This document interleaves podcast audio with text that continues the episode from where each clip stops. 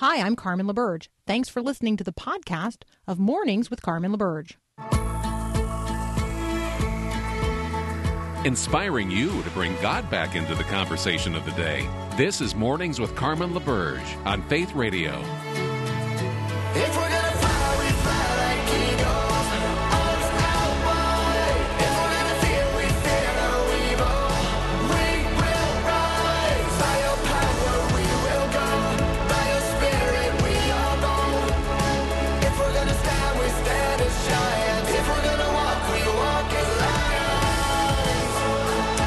Good morning, everyone. Welcome to Mornings Without Carmen. I'm Peter Kapsner. Paul Perot, I think we are officially sanctioned by the regular host to call this Mornings She- she Without it. Carmen. She was the one Yeah. who suggested that name. So we acknowledge that uh, this show is the show Mornings with Carmen, but today it is Mornings Without Carmen. Carmen taking a, a nice break for the morning. And again, I'm Peter Kapsner filling in for this 6th of November. And uh, boy, if you're like me at all, uh, waking up to some of the headlines of the day, there's just really no sugarcoating some of these things. That there is difficulty happening in our world, and, and as much as I would like to wish it away, and as much as I might like to shoo it away, uh, it, it simply is there to wake up. Again, to see record breaking statistics on the uh, infectiousness of the coronavirus, some 118,000 people testing positive in the United States. Yesterday, setting a record in terms of volume of cases that have been recognized. And of course, we had the election this week, as which I'm sure all of you are familiar with, and uh, a press conference There held. was an by the- election this week? Yeah, you know, I, I don't know if you missed it this week, Paul, but it was Oh, it was a pretty substantial event in our country, indeed. You know, and with the president coming out yesterday, and as the votes continue to be counted, and him saying, uh, setting down the foundation for what will undoubtedly be some sort of legal protest and and uh, contesting of the election, and now some of the prominent and, and visible senators are beginning to line up behind the president as well. And the Republican side was Senator Ted Cruz yesterday.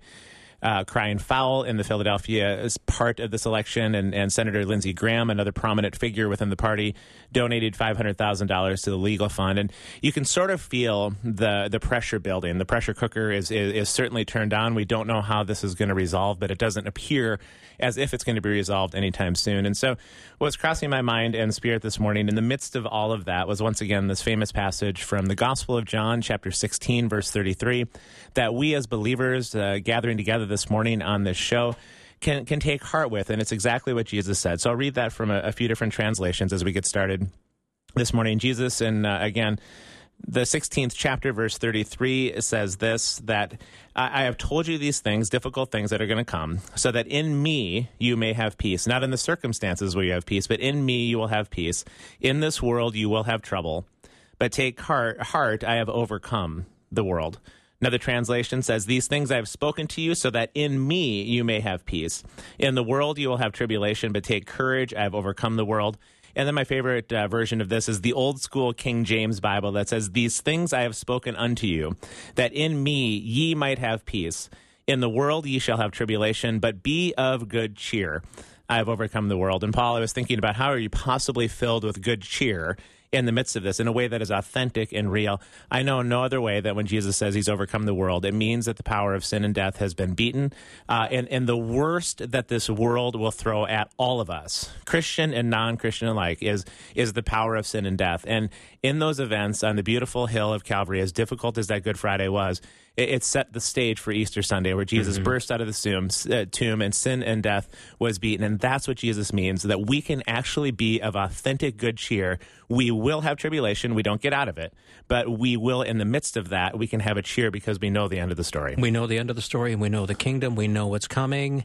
Our anchor is there. Absolutely. And that, that's the prophetic voice of the church in the culture that we have good news. This is the heart of the gospel and the good news. And in our different conversations this morning, that is what we will rally around. We will certainly cover many of the headlines of the day, including first regular contributor Matthew Hawkins will join us. And we're going to talk about what it means to have conversations across different political and, and ethnic lines. So stay with us here on Mornings Without Carmen.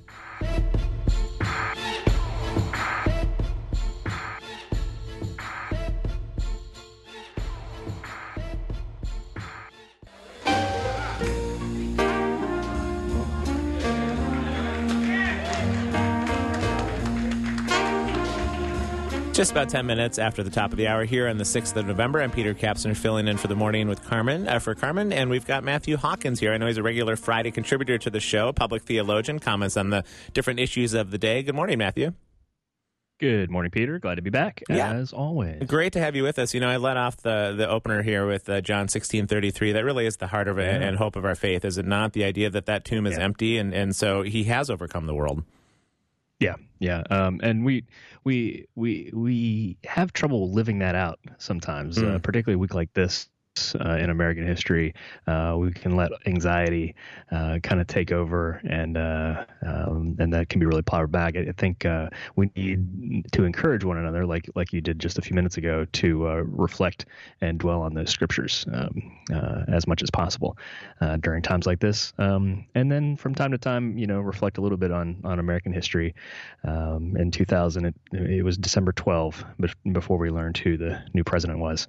Uh, so there is some precedent for waiting. So we can wait Indeed, yeah, a little gonna be- for this thing to be done right. Yeah, certainly, certainly a lot as we're following that uh, in terms of what we see in front of us. Another scripture passage that comes to mind, Matthew, is we fix our eyes not what is unseen, what is seen, but what is uh, unseen. Since what is seen is temporary, but what is unseen is eternal. And to your point, these things, as difficult as they are, they ultimately do not determine the final outcome of this world or anything in it. As hard as it is to be in the midst of it, it, it still is temporary at the end of the day.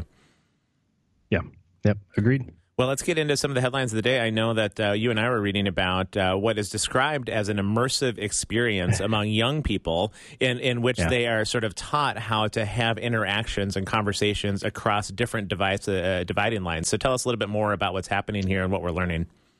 Yeah, so there's a collaboration between Oberlin University and uh, in in Ohio, I believe, and then um, Spring Arbor University in Michigan. And uh, what these two colleges are doing are trying to teach undergraduate students uh, how to communicate with one another across deep differences. And the the new project titled, if you were to enroll in it, uh, is called "Bridging the Gap: colon, Dialogue Across Campus in a Time of Political Polarization." And uh, this is a project uh, related uh, to some of the work I've been doing recently with um, uh, listeners will be familiar with the Matthew 5 9 project. Uh, it's the Blessed are the Peacemakers verse. Um, and uh, it's an initiative of pastors collaborating together to provide each other with some resources and encouragement to help their own churches address issues of polarization. This polarization thing is new for a lot of us. Polarization at some level is good for us because if we were all thinking the same, that would be quite boring. And uh, so, you know, we have different we different have different sports teams and we have different political views, and uh, that keeps us. Um, keeps things interesting and, and keeps us, uh, uh, you know, not one idea uh, dominating the public sphere. Um, but toxic polarization is a trend line that we've been seeing for a, a little while now, and it's when those uh, those those more natural connections, they're kind of um, kind of the connective tissue between citizens and neighbors, when that starts to fray. Uh, we get into this trend line called toxic polarization, and uh, it can be really problematic. Uh, research from places that have gone through conflicts, uh, and so there's a field called conflict resolution, and there's a field called uh, basically uh, violence prevention, conflict violence prevention. They're trying to give us the tools um, from from an academic discipline uh, and, re- and some research to help faith leaders um, encourage their pastors and kind of uh, or inclu- encourage their congregations to uh, resist these polarization trend lines. And this project at um, at Oberlin seems pretty interesting. Uh, because you have people who not only uh, are engaging in places like uh, they go, looks like there's a uh, they got to involve uh, meetings with police unions and incarcerated individuals and corrections officers and state legislatures. So they're learning all about the criminal justice space.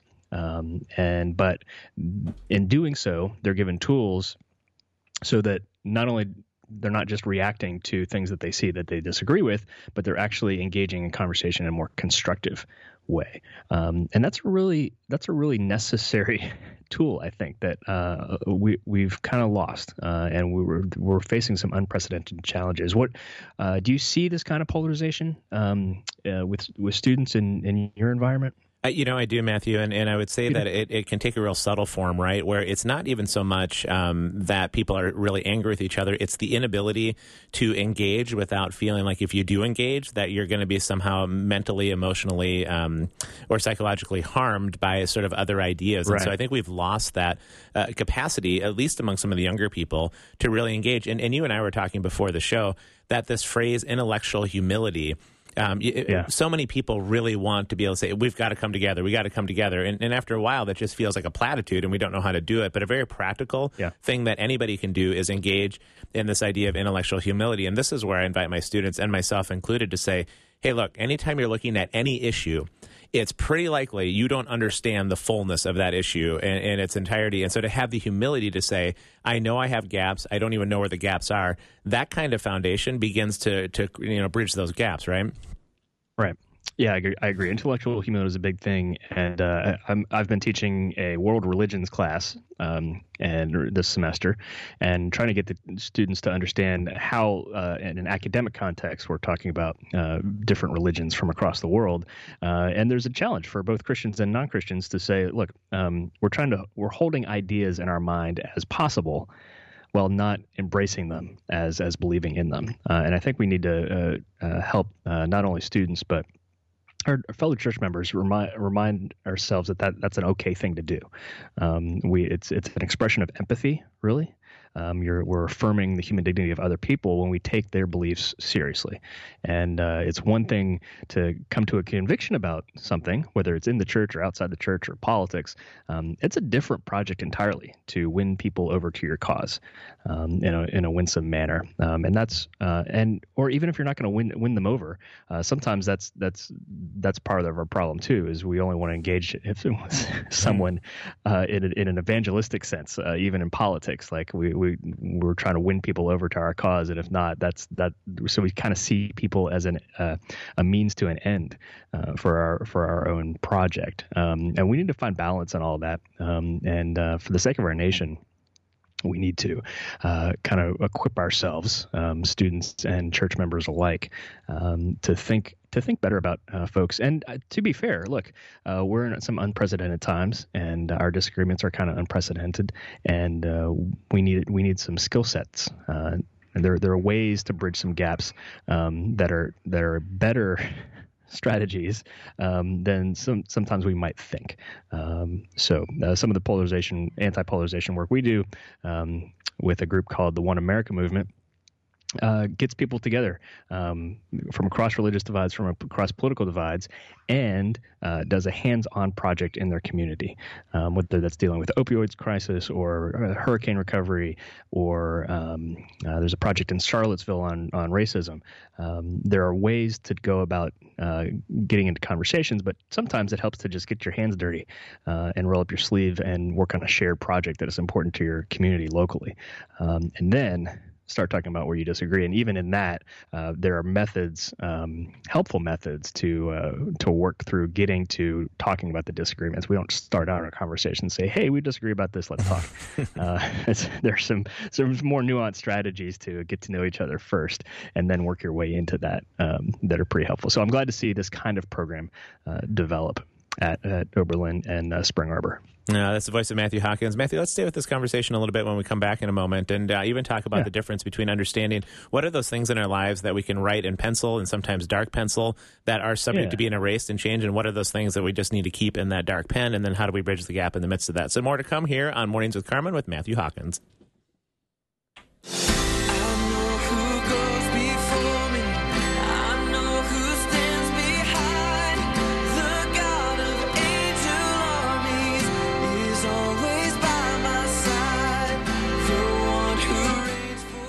Enjoying our conversation with Matthew Hawkins this morning. We're talking about uh, what it means to begin to bridge some of the divides. I know, again, there's all these pla- plaudits and platitudes that we've got to come together, but so often we're not, we don't go steps beyond that to wonder what that can look like. And so, Matthew, we've been exploring you and me this morning the idea of intellectual humility or intellectual honesty would be another way to say it. And uh, it really, to, to bridge that gap, so often starts not with trying to say, well, when the other person figures it out, and when the other person's got it together, and when the other person sees things my way, then we can bridge that gap. That that is not necessarily a strategy that we can bridge gaps with. Instead, if we all begin to look inside and say, hey, look, there are certain things that are written in pen in my life. And, and I know for people like you and me and many of our listeners, what's written in pen is that Jesus died and Jesus raised, and the power of sin and death has been beaten. Um, and uh, we, we do serve a risen Savior that has overcome the world. My life, my faith, everything about all of that collapses if that's not written in permanent marker, in, in Sharpie, as it were. But then to, to recognize there's so many things about our relationships, about our beliefs, about however fervently we might believe them that really need to be written somewhere uh, in a different shade of pencil, sometimes light, sometimes dark. And last piece of that, I love what was uh, said of C.S. Lewis, Lewis that the reason why he was so effective and so wise is because he had the intellectual honesty to let the evidence take him wherever he it would lead, because he simply wanted to uh, live within the freedom of that which was true. And and so that skill set, I would say, Matthew, that the starting point of bridging divides and coming together in this is maybe looking inward and saying, hey. I don't necessarily know everything about everything. Here are my things in pen that that can't change, but most a lot of this other stuff is written in pencil. Yeah, I, I agree entirely, and uh, we we we've done really good job, I think. Um, uh, not the least of which, you know, is contribution to uh, intellectual, what I call intellectual lineage from uh, folks like C.S. Lewis and Francis Schaeffer and Chuck Colson. Um, we've done a really good job of coming to convictions about things, and uh, but it, like I said before, it's a little different thing to try to um, to engage with someone uh, uh, and and kind of take their beliefs seriously and respect them, uh, even though they hold different beliefs, while at the same time you know what's the uh, the phrase from the reformation? Uh, always reforming right? So we're always we're always trying to reform back to scripture. And sometimes we've picked up um, uh, convictions and beliefs along the way that are more rooted in in, uh, in human tradition than they are scripture, really. Uh, and we need not be afraid uh, to discover those. And so uh, we we when we're as a person who's a theological conservative, I say um, we're looking to conserve. What are we conserving, or what are we trying to conserve? Um, we're trying to conserve God's word uh, as it's been revealed to us. Uh, and sometimes that means correcting our own uh, imprecision uh, on things that maybe we've gleaned um, from church growing up, uh, maybe something that was more of a, a something from an American subculture understanding of something, uh, and maybe there's something that the Holy Spirit um, and through better better tools of interpretation from Scripture can lead us to a um, a more clear uh, belief, or you know, uh, we might still hold a conviction, but recognize we kind of hold it lightly. Um, that there are spaces where uh, Christians, in particular, um, can, in goodwill, disagree. Right. This is why we have different local churches. Uh, that's why we as Protestants uh, don't uh, don't participate in the Catholic Church tradition, um, we're we're okay having different churches that believe different things, and even within a church, uh, you know, there's certain things that uh, beliefs are required for membership in the church. Um, but even then, a lot of, a lot of uh, folks disagree, uh, and that's okay. I think we need to extend each other some grace and uh, recognize where those things are and where we can have differences.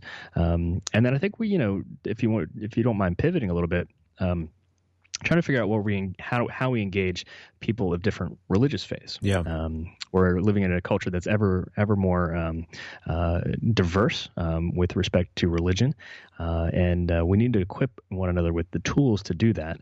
And uh, you know, a couple themes that I see for say we meet a Christian uh, like you or me, um, and who are like, you know what. I get this. I feel like I don't know. Uh, I, I feel like we should like we feel like we should be able to engage um, people of different religious faiths better, um, but I don't know how. Right? Yeah. Um, they, they're they've captured the vision maybe, but they don't know how. Um, and a couple of things that I have found helpful is like we got to give folks the scriptural resources um, to to understand that this is possible from in a theological conservative framework.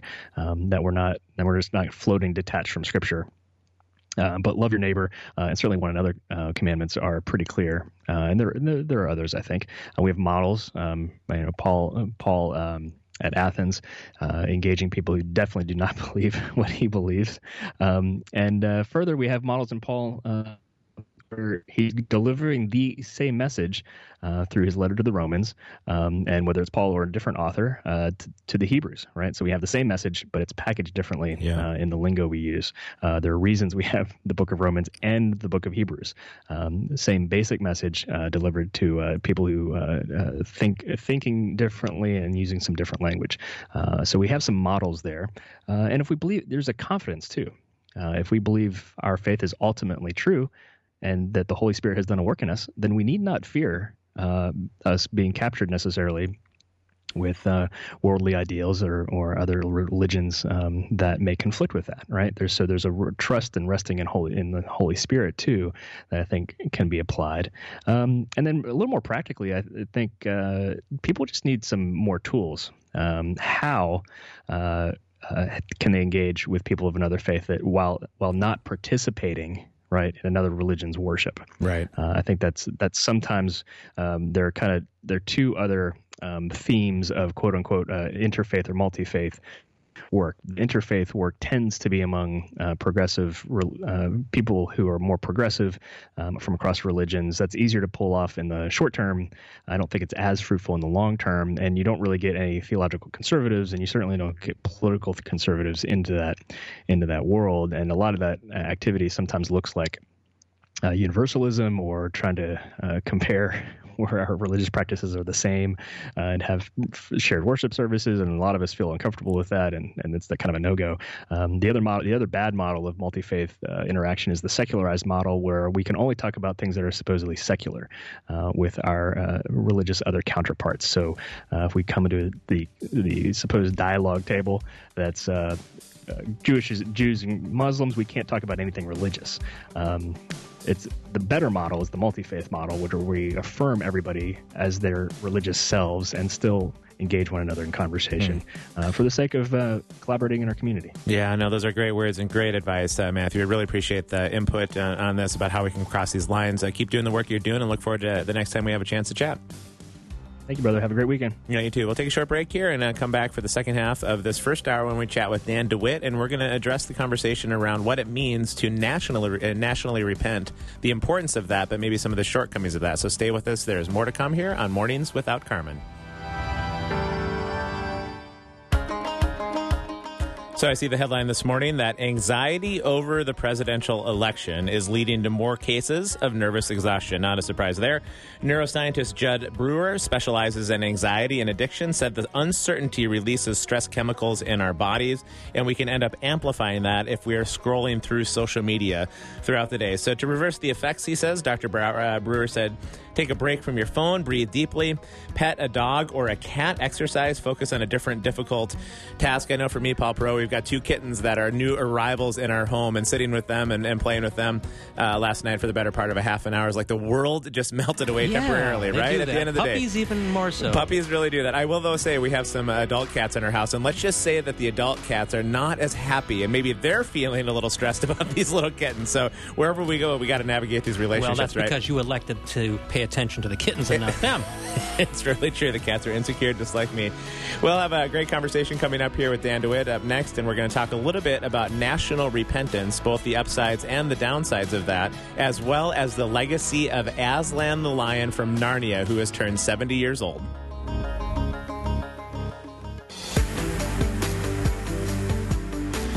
Well, Paul, I know we're waiting for uh, Dan DeWitt. He is on the way, running yeah, up the stairs he's running as up the we stairs speak. right now Our to his office. guest, he's yeah. trying to get his Skype on, and he, he, he, he's he's coming. He's we, coming. we will get it started up, but in the meantime, I'm looking forward to some of these conversations. I don't know what kind of impact uh, the world of Narnia had that C.S. Lewis created on you. I know just the, these beautiful stories that are not necessarily allegories of our faith, but represent uh, some of the, the key stories of faith. No, they're Like the- allegories. They, Yeah. well, the, yeah, fair enough. Uh, the, the creation story in The Magician's Nephew is so beautiful. As, as. I mean, as Aslan sings creation into being, it's Mm-hmm. one of the most stunning moments of any book that I've read. It kind of takes you back into the Genesis one time, or of course we've got the very famous Lion, the Witch, and the Wardrobe, Yep. and, and and Aslan is the central creature. He's the son of the Emperor over the sea, right? And and, Mm-hmm. and he makes his appearances in this world, and when he does, uh, beautiful things happen. And one of my favorite uh, stories about Aslan is when the children of Narnia, Peter and Lucy and Edmund and Susan, and when they when they first go through the wardrobe and they appear at the lamppost and they meet the Beaver family, and Mm-hmm. they're kind of getting oriented to this world of Narnia Narnia that is currently in the deep freeze of the White Witch, and and uh, they they they hear about this Aslan creature, and and the Beaver family say that he's a lion, and there is they're kind of taken aback by this idea, and they say, a lion uh, is he safe? Safe? Of course he's not safe. Right, But he's good. Uh, it's one of my favorite lines about like our, our C.S. Lewis's conception of who God is in our world. Uh, if you decide to say yes to following Jesus in this world, you're you're not likely signing up for a life of safety, right? No. It- it- it- there is going to be difficult, and of course, Jesus will take you on a wild ride through this world and through the trouble and the tribulation and the good and the joy and the blessing and the sorrow and all of those sorts of things. And in all of those categories, He's always good that he will he will always uh, take us through as we stay uh, tethered to him in this life, and that's what the Beaver family really was uh, was interested in, in in conveying to to these young children as they were just getting to know about their faith. And boy, do we need that message for today to Yeah, stay we do. tethered We do. Uh, to him. So, do we have Dan on the line yet at this point? Well, hopefully we'll get him here in a few moments. So, uh, Sure. if you want, we can just while do we- parenting today's teen, and hopefully he'll be there. Why don't we time. take a short break for parenting today's team? We come back. Otherwise, you and I can keep chatting about Narnia and also even talk about some of the dangers of national repentance. There's a lot there to dig into. So stay with us. More to come here in just a moment. If there's tension at home, you know what it's like to carry that stress with you throughout the day. A strained relationship with your teen affects all areas of your life. Hi, I'm Mark Gregston with Parenting Today's Teens. If you're carrying a heavy burden for your family right now, plan some time to focus on your own health. Battle worn moms may think, I can't focus on myself when a kid needs so much help, it seems selfish. That's bogus. We need to change our mindset if we want to grow strong families. Strong, mature teens come from healthy homes. Take care of yourself by focusing on your marriage, finding a support group of like minded people, and getting plenty of rest. By taking care of yourself, you're taking care of your teen. Want to bring Mark to your church or community? Find out how to request an event in your area when you visit parentingtodaysteens.org. Thank you for listening to Faith Radio, where you can find relevant Bible preaching and family focused teaching to help you grow in your faith. Our mission is to lead people to Christ and nurture believers in their faith through Christ centered media. Find out more about your favorite programs and features and find helpful articles on relevant topics such as marriage and family, finances, health and wellness, and spiritual growth, all at myfaithradio.com.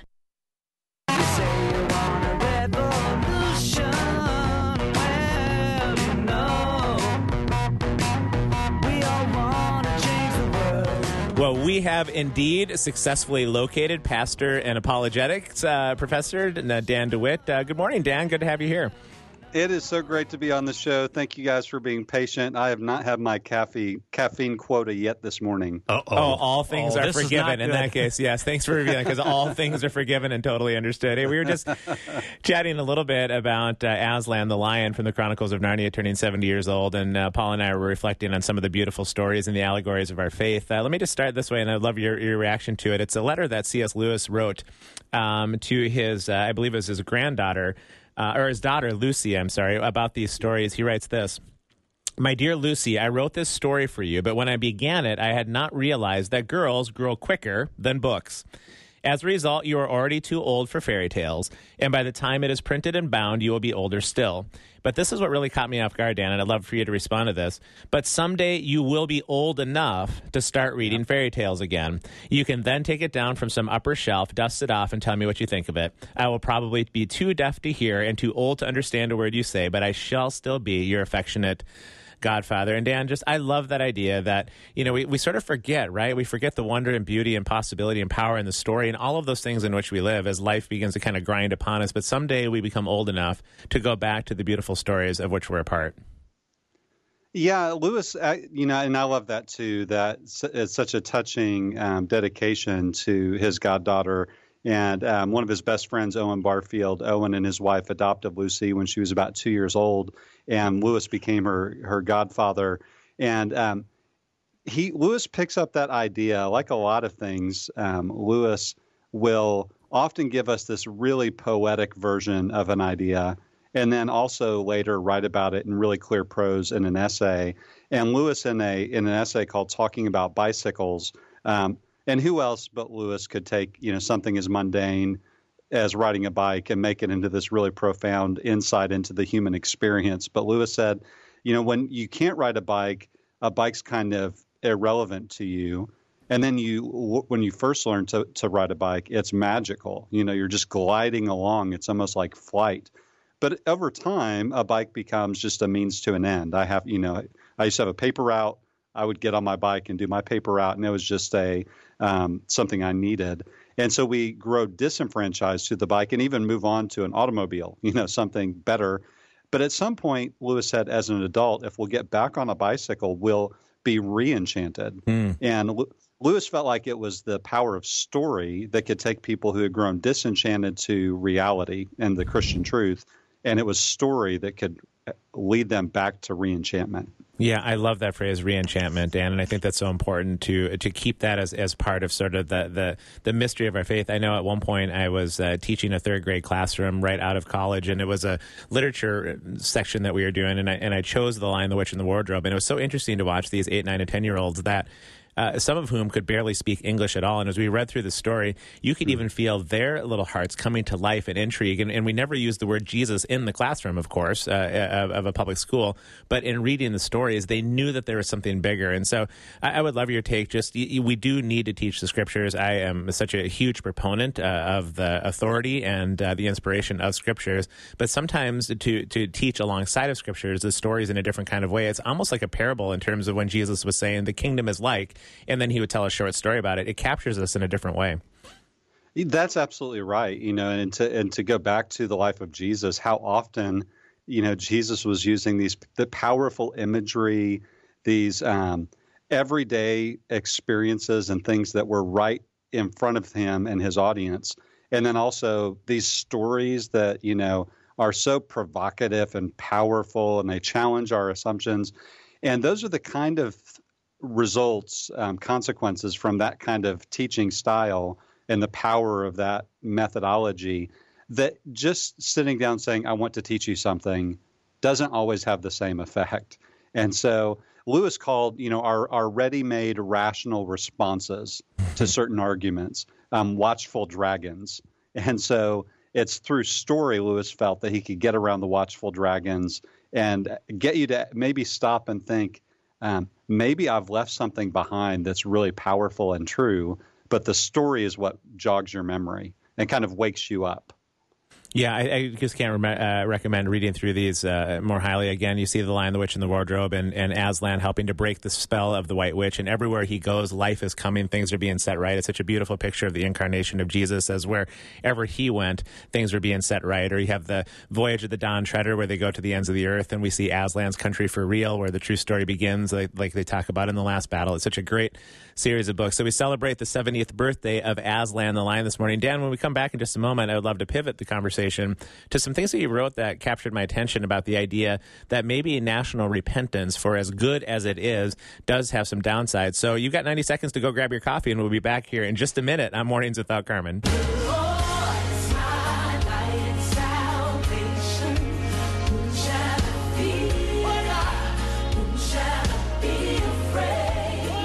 Welcome back. We got Dan DeWitt on the line here this morning, and Dan, my understanding is is that you have a steaming hot uh, brew of coffee right now, but you know, pretty high grade coffee. You don't mess around, do you? No, and you know, from the culturally elite state of Kentucky, um, I have it piped right in. And yeah, it's good stuff from Good Folks Coffee. Everybody should go out and buy some Good Folks Coffee right now online. Thanks for the spot, Dan. We appreciate that. I love it. Well, I know you wrote, uh, and in a time where I think a lot of people are perhaps understandably saying that our country is going the direction that it's going, however you want to to understand that, or or the rancor and division and the strife and the turmoil that we have is a, re- a, a direct result from walking away from God. And what we need is national repentance. And and I think we can fairly say that that is a good thing. But but you point out some some parts of that maybe we need to think about as we engage in this conversation and in this phrase national repentance. Yeah, so I, at Cedarville, I teach a class on C.S. Lewis, and it's such a joy because I have students. Most of the class is made up of students reading Lewis and then presenting, and I have such amazing students that I'm always learning from them. Mm-hmm. And one one thing I have them do is go into Lewis's literary corpus, you know, and, and take out one of his many essays and present on it. And I had a student ask me if they could present on the dangers of national repentance. And it's one of those essays I had not read in a long time. And so I went back and read it. They're presenting on it um, next week, so no pressure for them. But I went back and read it and thought, you know, this is so powerful for our current moment. What Lewis gets at is that, of course, we can repent as a nation. We have biblical examples of that. Of course, Israel was called to repentance. Joshua said, Choose you this day whom you will serve. Um, so there can be these pivotal moments. But often, what happens, Lewis said, is that the charm of national repentance gives us cover from personal repentance. And so that we kind of celebrate how we are sympathetic with the crimes of the nation. What we really mean is my neighbor's guilty of sin and I'm not. And so I can kind of get credit for publicly saying, um, I want to repent as a part of the nation, when really what I'm saying is look at all these sinful people who preceded me, and it could give us real the real danger of not considering our own sins. Yeah, I think that's such an important point, Dan. And we were talking earlier in the show about the idea of how do we begin to come back together as a nation or just relationships that are split, uh, split marriages are struggling. There's so much fracture and division. And, and I think understandably, again, maybe sometimes our first move is, well, as soon as that person gets it right, as soon as that person gets it straight, we're going to be able to come together a little bit more. But the, the kingdom seems to be somewhat counterintuitive that so often the beginnings of being able to come back together means that people don't look at the other person. They begin to look inward and say, you know, I probably don't have the the full scope of the situation. I probably, you know, do not have the monopoly on the truth of everything. And so that phrase that is used often to describe C.S. Lewis, in fact, uh, of intellectual honesty and intellectual humility, Yeah. really needed if we're going to ever come back together. That's absolutely right. And of course, Jesus said we have to deal with the mote that's in our eye um, before we could talk to our neighbor about the speck that's in their eye. And it may indeed be that they have a mote in their eye too, but um, what we're responsible for is ourselves first and foremost. And before we kind of brag to the world, you know, on social media um, and say, look, I'm so sorry for sins that I really had no control over, um, we could start and see real change when we begin by saying, here are the sins of my heart. Here are the ways I sin against my neighbor. And let's begin there. Pray for others, but openly confess our own sins as the Lord gives us opportunity and as it's appropriate. That's where real revival comes from. Hmm. And the invitation in that, Dan, right, is is not that then you just compromise or sacrifice that which is true. I think some people are concerned. Well, if I'm not pointing it out in the other person, it's never going to get dealt with, and and that's not the invitation here. So often, actually, when somebody demonstrates some measure of authentic humility, it, it invites other people to demonstrate that way. And the, and the cycle of sort of personal violence in which we engage. I don't mean physical violence, but the violence of the spirit that Martin Luther King Jr. talks about. That that violence gets broken when somebody says, you know what, I am going to choose to break this cycle. I'm going to love my enemy, quote unquote. I'm going to bless those who curse me, quote unquote, by looking Hmm. inward first, and then it, it somehow sets a different foundation, right? Absolutely. And you know, when one person will do that and be vulnerable and transparent, there's that that powerful domino effect of how the spirit uses their example to liberate people from the bondage of trying to please others and they'll realize I could I could if they could do that and be real before God and others. And of course James says it's in that kind of confession that we experience spiritual healing. Dan, I know as a pastor of a church, as somebody who teaches apologetics and part of your background, and thinking about these uh, weeks and months to come in our nation in terms of the repentance we do need to do, but some of the other topics as well.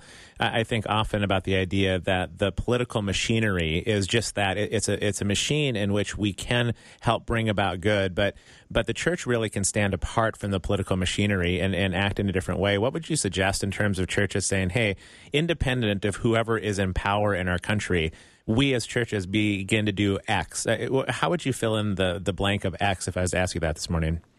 Which Yeah, I am, which I am, as a matter of fact, asking you that this morning. That's right. You just did. Right. Um, well, I, I think some people will feel defeated if the election doesn't go one way or another, and they may see that as a real limit on the opportunity that Christians have. And we just need to recognize the church. Um, the gates of hell will not prevail against it. And so I don't mean that to insinuate like some political party being the gates of hell. That's not what I mean. right. But rather, um, there there is always powerful ways that the church is going to minister and bless a culture and primarily that's God's method. You know, God will use governments, he'll use political leaders, but God's primary method for his kingdom advancing on earth is not the White House, it's not the Oval Office. It's that old church or new church building, but you get the point that you walk into and it's the people who make up that church. And so you can serve people in your community um, and you could turn off these kind of um, sound bites that you're sending out into the ether. That doesn't change anything or anyone. It ticks people off. Um, but real life conversations, real life needs of the people you're going to see in the next five minutes.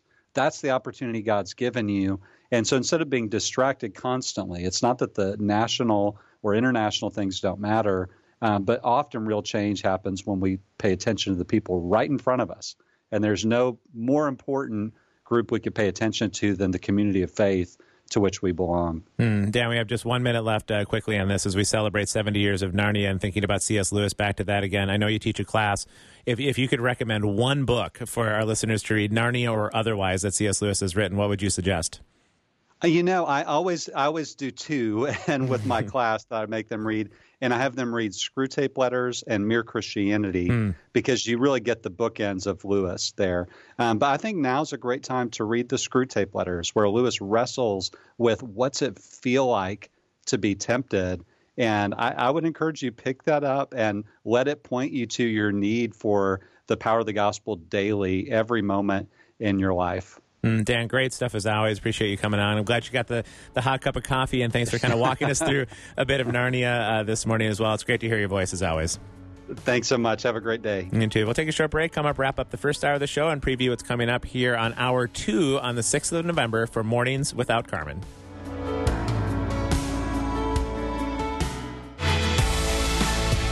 Well, Paul Perot, Dan DeWitt left us with a couple of suggestions there in Mere Christianity as well as Screwtape Letters. I can say that uh, to the extent I've engaged with Mere Christianity, it's such an important and helpful book. It is a book you're probably going to just need to sit like a page a day because it's pretty Yeah. thick reading, but it's still really great It, stuff. it, has been years since I've read that one. I probably should. Yeah. Uh, again, because it was so good, so formative back.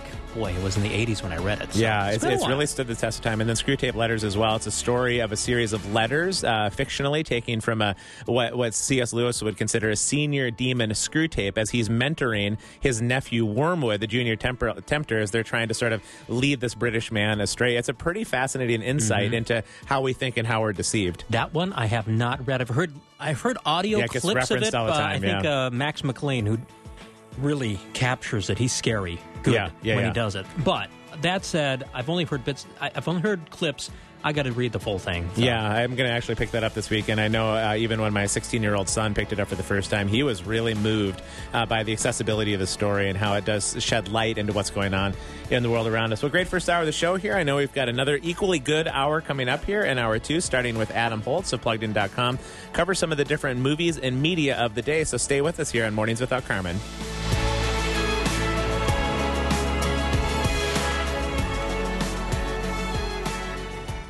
Thanks for listening to this podcast of Mornings with Carmen LaBerge from Faith Radio. If you haven't, you can subscribe to automatically receive the podcast through iTunes or the Google Play Music app. That way, you never miss an episode. It's also available anytime at myfaithradio.com.